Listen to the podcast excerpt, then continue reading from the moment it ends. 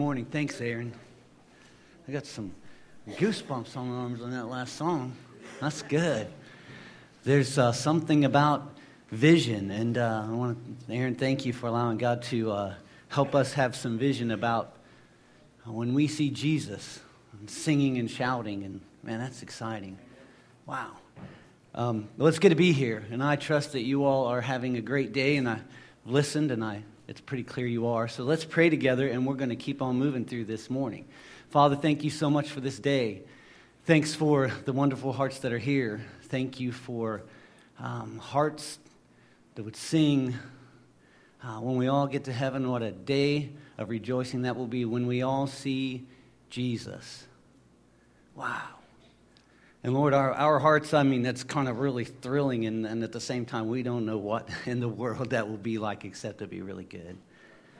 And that thing inside of us that's never satisfied, that hole that can't ever be filled, and on the best day, we're still left just longing a little bit.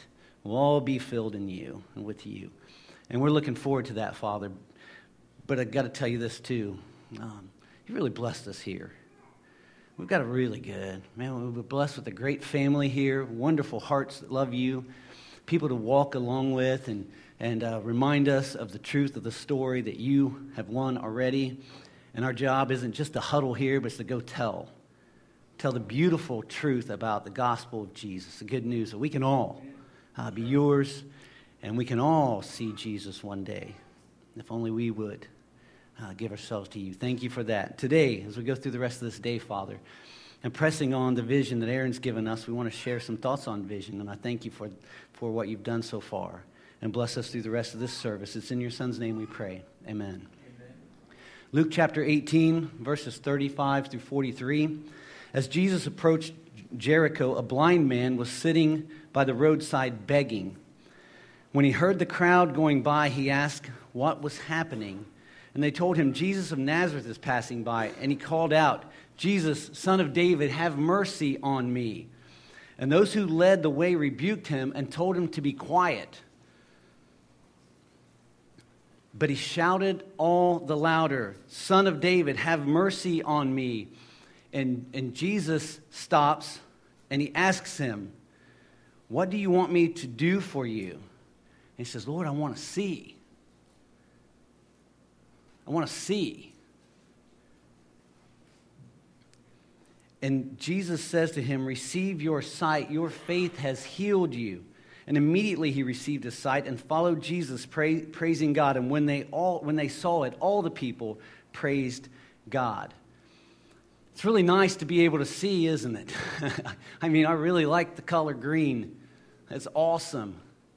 Don't you love blue and red and orange?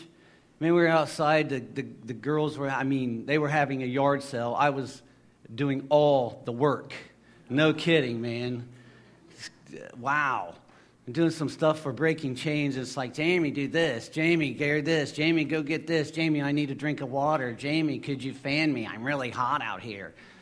I'm kidding. They did a great job. But in the middle of the day yesterday, in the middle of the morning, there were a couple of balloons. The sky was just blue and beautiful. And there were these two balloons that a little Abby saw flying in the sky, and she pointed them out. Man, and there were just these two little color explosions on this big blue sky.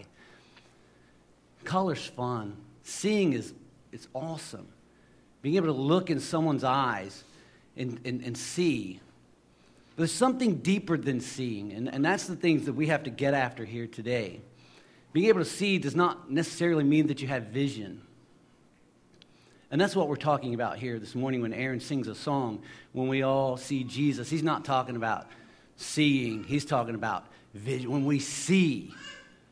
When we were on our Grand Canyon tour several years ago, I remember Don, Jason, Aaron, me, and Scotty were on a 5-day rafting trip through the Grand Canyon. And, you know, it's pretty cool when you're on this big raft, and there are like 8 people on the raft, and then you have a guide, and the guide is in the middle. And you know, I imagine you see these rafting trips, and every dude's got an oar, or every person who's going, something, maybe girls or guys, don't take that personal, but everybody's got an oar, everybody's rowing. Well, on this trip, One guy in the middle, these big oars, and he's rowing and rowing and rowing. And so after a while, you know, I don't remember which one of us, but we all took our turns of thinking that, well, if little Steiner can row this thing down this river, certainly we can. Steiner was a tour guide for the Moki Mac River Tour. He also was a ski patrol in Colorado during the ski season, and he got his name honestly from the stories that we were told. But he was really good. He's a really nice guy. Okay, so he's just there all day in the hot sun, just hitting those oars, and finally someone said, "Hey, how about can I try?" And he's like, "Absolutely." So one of us gets up there and starts rowing, and the canoes or the rafts in front of us start pulling away further and further in the distance, and then we're sideways and we're not going anywhere. And he gets the oars and he gets us going again, and before long we're catching up and we're back with the pack. And after a while, somebody else, you know, "Hey, can I try? That doesn't look too..." "Absolutely." And they start pulling away, and we start turning sideways, and we're stuck again. And he gets us back, and we're catching up. And we go through, I know, there was at least 4 of the 8 had to try this out. And finally we said, "So what's going on here? I mean, every one of us is bigger than Steiner. There's something up." And then he shows us. I mean, we all see this river. The river is awesome. It's massive, and every bit of this river is just kicking. Colorado River is a beast, but there's a tiny current in the Colorado that's so much faster than the rest, and when you're in that flow, it's just real easy to keep it going, and he'd just get back in the flow and paddle a little harder, and he'd catch up. But as soon as you're out of that flow, the rest is not flowing so fast, and all of a sudden you're in a mess, and you're sideways, and and you start losing your way. Vision. Being able to see what's really there, vision, is very difficult. Spiritually speaking, being a seer of things does not necessarily mean you have vision. And just because you see doesn't mean you see what matters. We say things like, we major in minors, and we minor in majors, and you can't see the forest for the trees. And we say that for right reasons, don't we?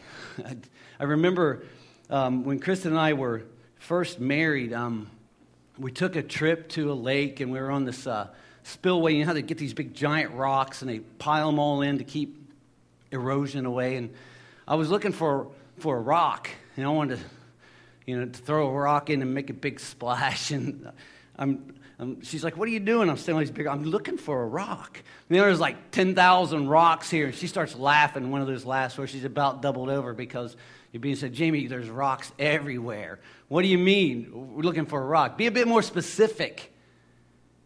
And that's what vision is. Helen Keller was once asked, what would be worse than being born blind? Helen Keller, blind, deaf, mute. What would be worse than being born blind? Having sight without vision. If you know her story, and I don't think it's possible anyone in this room or near this room would not know that story. If you know her story, that should make a bit of an impact. In 1833, an employee at the patent office in Washington, D.C. wrote this letter, the patent office. Dear sir, because everything that can be invented has already been invented, 1833. It is inevitable that this office should go out of business. Inasmuch I shall soon lose my position, I hereby resign to look elsewhere for work. Sincerely. Up to that point, less than 500 patents had been applied for in the United States, and by the time World War I was over, more than 60,000 patents were issued, and today, millions. There's a vision issue there, isn't there?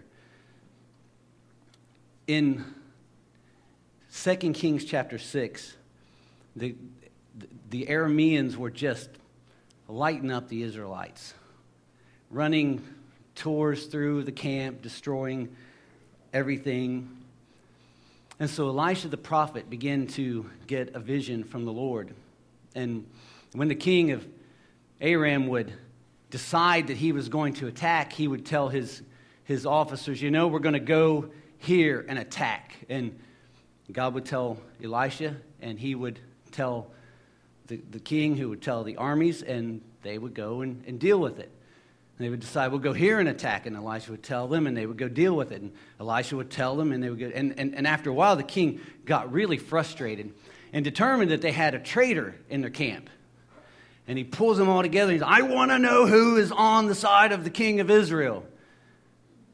And one of his men stepped up and said, it's Elisha the prophet. He hears the very words you say in your bedroom. So he's pretty upset and decides we'll go to Dothan and get Elijah the prophet and deal with this. There's an issue. Elijah's not Elijah because of Elijah. Elijah's Elijah because of God. Elisha, sorry, I'm not saying that well. So he goes to get them, and he sends out this great army, and the army, you know, they surround the city at night, and Elisha's servant wakes up in the morning, and you know the story. He comes walking out half asleep, and here is all this army everywhere. Everywhere he looks, there are horses and chariots ready to destroy Elisha and his servant. That's what they got. And so he goes in and he says, hey, we're surrounded. What are we going to do? And Elisha says these words. So I'll do so. I want to do some reading here. A few verses. 2 Kings 6. I got a bit ahead in that story. This enraged the king. He's told that Elisha knows everything. So he summons his officers and demands them, tell me which of us is on the side of the king of Israel. And when the servant of the man of God got up and went out early in the and when the servant, which one of us is on the side of the king of Israel? And he told him that, you know, it's Elijah. He knows everything you're told in your very bedroom. The next part, we're talking about the servant. When the servant of the man of God got up and went out early the next morning, an army with horses and chariots surrounded them. And, oh, no, my Lord, what shall we do? The servant asked. Don't be afraid, the prophet said. Those who are with us are more than those who are with them. Don't be afraid. Those who are with us are more than those who are with him. And then he prayed a prayer. God opened his eyes. Help him to see. He already saw. Bruce Lee, they said, wasn't Bruce Lee just because he was good. He was Bruce Lee because he invented something about martial arts. He invented the not punching to hit, but punching through. And vision is that very thing. Vision is seeing through, seeing deeper, seeing more. And so Elisha says, open his eyes that he may see, and his eyes are opened, and he sees the hills full of chariots, of fire, the army of God surrounding them. There was a great deliverance that day. The power of the story is amazing. He sees, and as the armies come upon him, the armies of Aram, Elisha prays, you know, Lord, blind them, and they're blinded. And then he leads them back to Samaria, to the king. The king wants to kill him. He says, they're captives. You're not going to kill them. Feed them and send them back home. And that was the last day that Aram messed around with Israel during this watch. So God opened his eyes that he could see what's really there. Our difficulty in life, I believe, is that we do not have vision. Our difficulties come from vision. It's not the seeing. But Jesus would say they have eyes but don't see. We see, we just don't have vision. We have these things that work, but to be able to see what's really going on, we don't see so well. And so we're like Steiner, man, when we're settling in with the Lord as Elijah is, man, we're just rolling down the Colorado River with Jesus. And then suddenly I want to take over. I think I had some great ideas. I think I need to do this. I think my family needs to do this. I think our church ought to do this. And so my agenda or my thought takes over, and next thing we're a little sideways and we're a little slower and we're in a mess. A couple of weeks ago, I talked about building a healthy church, or a church that matters. And this morning, I would definitely want to consider this vision that matters. And it would sound something like this if I could tell you the truth. I really don't want to hear anything any of you have to say for my life or my wife or my family or my church unless you got it from the Lord. I mean, I want to hear it. I want to chatter with you. I don't want to talk. I'd like to talk baseball, and I'd like to talk everything else. But what I really would like is if your heart were trained in the Lord, our conversation would be so much better, wouldn't it? If my heart were steeped in Jesus, wouldn't our conversation be different?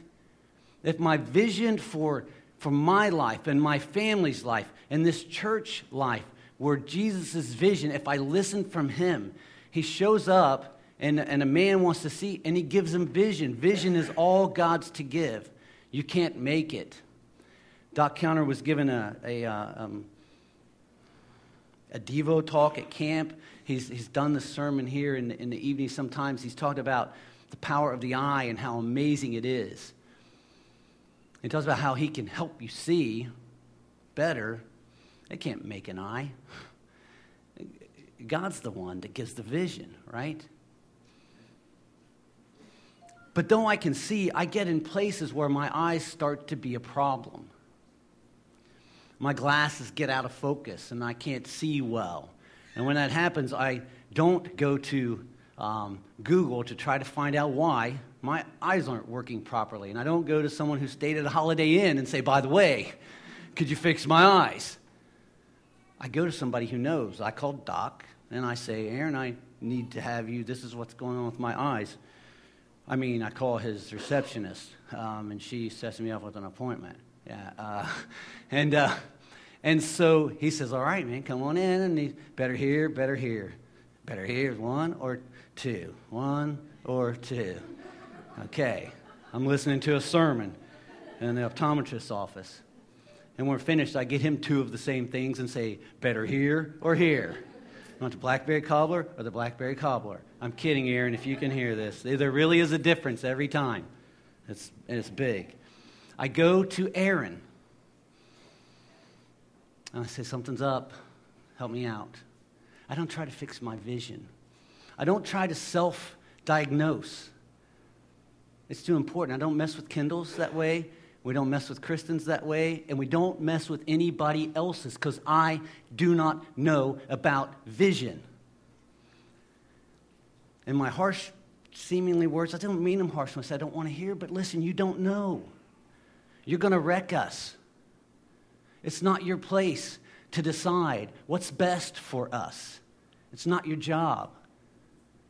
Our job is to look at Jesus, who gives vision, who knows, man, he has known since he established a church what it takes to keep a church healthy and on the right track. He knows it. He knows it all. He's the one in the stream going to stay up. And we say, I'd like the oars. You're going to take them whether I give them to you or not, so go ahead. Oh, you're sideways again. Could we give them back?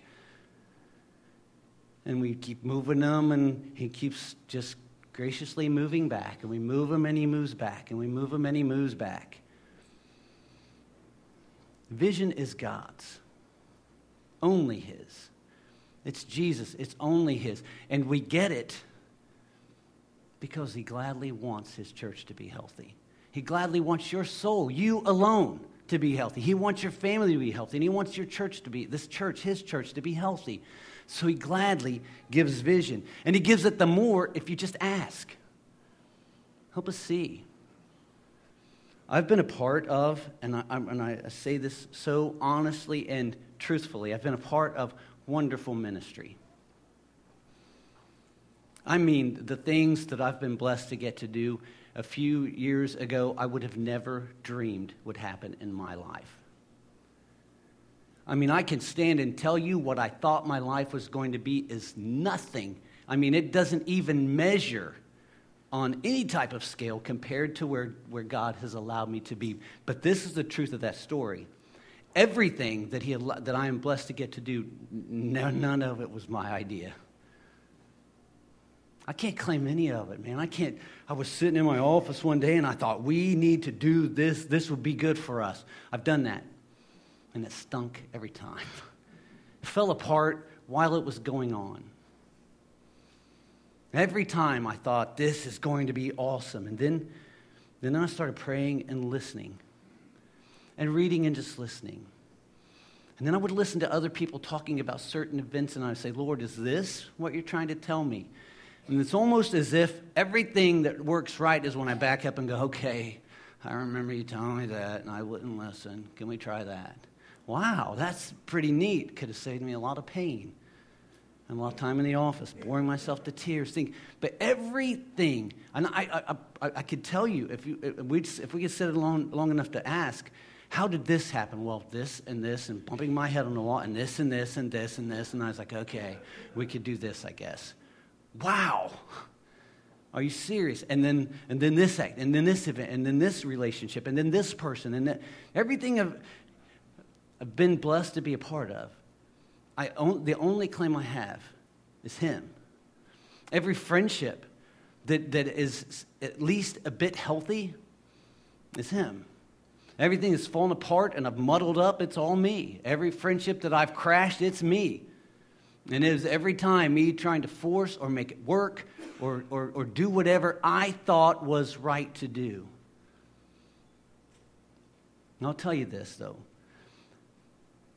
When I am letting Him walk in me and with me and through me, you know this, He just lets you see.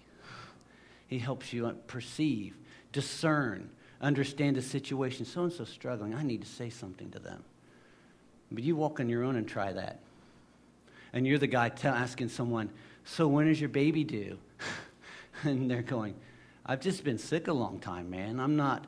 Or, hey, so what's going on in your life? You look really tired. No, I'm good. Everything's just fine. I mean, I've had men come up to me and say these things, saying, I just asked when, or I just said something. And it's so awkward. And that's really life in without Jesus. That's what we're doing to one another. You know, it's difficult. It's really difficult to dial ourselves back and try not to fix everything. Try not to finish everything, but leave room for God to give us vision, to help us see what's going on. Elders meetings, man, they start with prayer. We want this to be about you. Church services, we start with prayer. In your home, what do we do? Prayer, right? On your own. Prayer, Jesus, help me know. Help me see. I'm not sure what's going on. And I don't know the days. I couldn't tell you the days when I'm walking and scratching my head saying, Lord, this seems like this and this, and it only makes sense that it's this. 2 plus 2 is always 4, God. No, sometimes it's 275,000, Jamie. And that's what it is today, and you're wrong. I'm like, man, I should have known that. It doesn't add up right because God doesn't give it to us to mess up. You're too precious for God to just trust me to run rampant through your life to try to fix you. And this world is too magnificent to Him, and this church is too precious for us just to take over and try to fix. It's His place. You're His family. You're His individual. It's all His, and He has a great work He wants to do. So here's a wonderful passage I love, Mark chapter 8, 22 through 26. Understand that the setting here is Jesus is always battling with the Pharisees, who always want to expose Him as not who He is. They have vision, but they can't see. He calls them things like whitewashed tombs full of dead men's bones. He says things like, you travel to the ends of the earth to make a disciple, then make him twice the son of hell as you are. Seeing, they never see. Hearing, they never hear. Those things.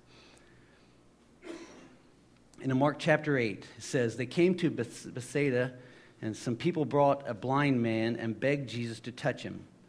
They took the blind man by the hand and led him outside the village. And when he had spit on the man's eyes, that's just gross. He spit on the man's eyes and put his hands on him. Jesus asked, do you see anything? You got to see that, right? I mean, that's kind of funny. I want to see spit in his eyes and then say, you see anything? Well, I got this stuff in my eyes, but you guys can go back to sleep. I think it's funny. Put his hands on him. Jesus asked, do you see anything? He looked up and said, I see people. They look like trees walking around. I don't think that's what we were looking for when I thought you were going to heal us. I mean, you've been there, right? I thought this was going to work out a little bit better than this. Jesus spits on him, touched him. Do you see anything? Yeah, I mean, people look like trees. I can't really see. And then once again, he touches him. Once more, Jesus put his hands on the man's eyes.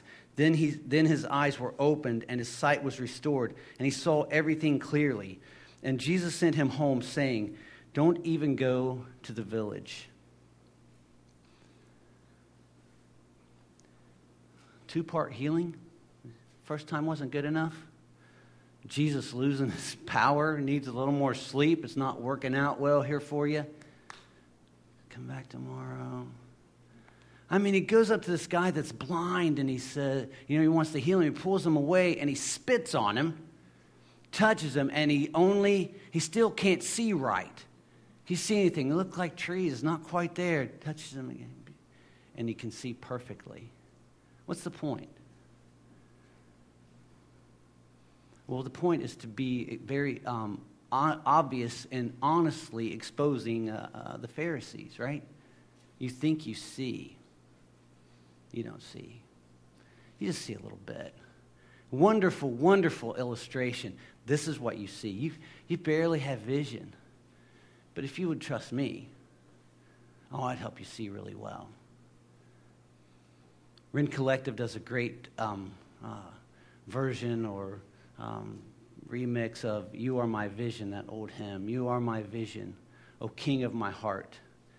Nothing else satisfies, only you, Lord. You are my best thought by day or by night. Waking or sleeping, your presence, my life. Vision comes from God. That's the only place we're going to get it. And if we're going to navigate this place well, man, we're talking Colorado River. Life is going by so fast. Doesn't it go by fast? Man, they're jagged rocks and deep holes in the rapids. And it's so easy to lose sight of where we're really going. Start getting sideways and losing perspective so quickly. Only God knows the path. He's only one with vision. But man, he loves to give it. He loves to help us see. And I want to just encourage us to move more in that direction. I need you to encourage me and remind me, Jamie, we don't want your opinion. It'd be really nice to hear what God's trying to do in you. Let's pray together, and then we'll have our invitation. Father, thank you so much for this time. I want to thank you for all the hearts that are here and listening so attentively and being so encouraging with their responses here today. Lord, we need your vision. You bless us with a wonderful, wonderful family here at Sunshine. You've given all of us wonderful families individually. And, Father, you've made us all remarkably well. And, Father, from the individual to the family, to this massive church family here, you have great dreams and visions for us. And, God, I pray that you would help us to realize and help us to know that you really intend for this to go well. And help us to give our hearts over to you, for you to give vision to. And Lord, give it. Call us out. Lead us forward. Move us.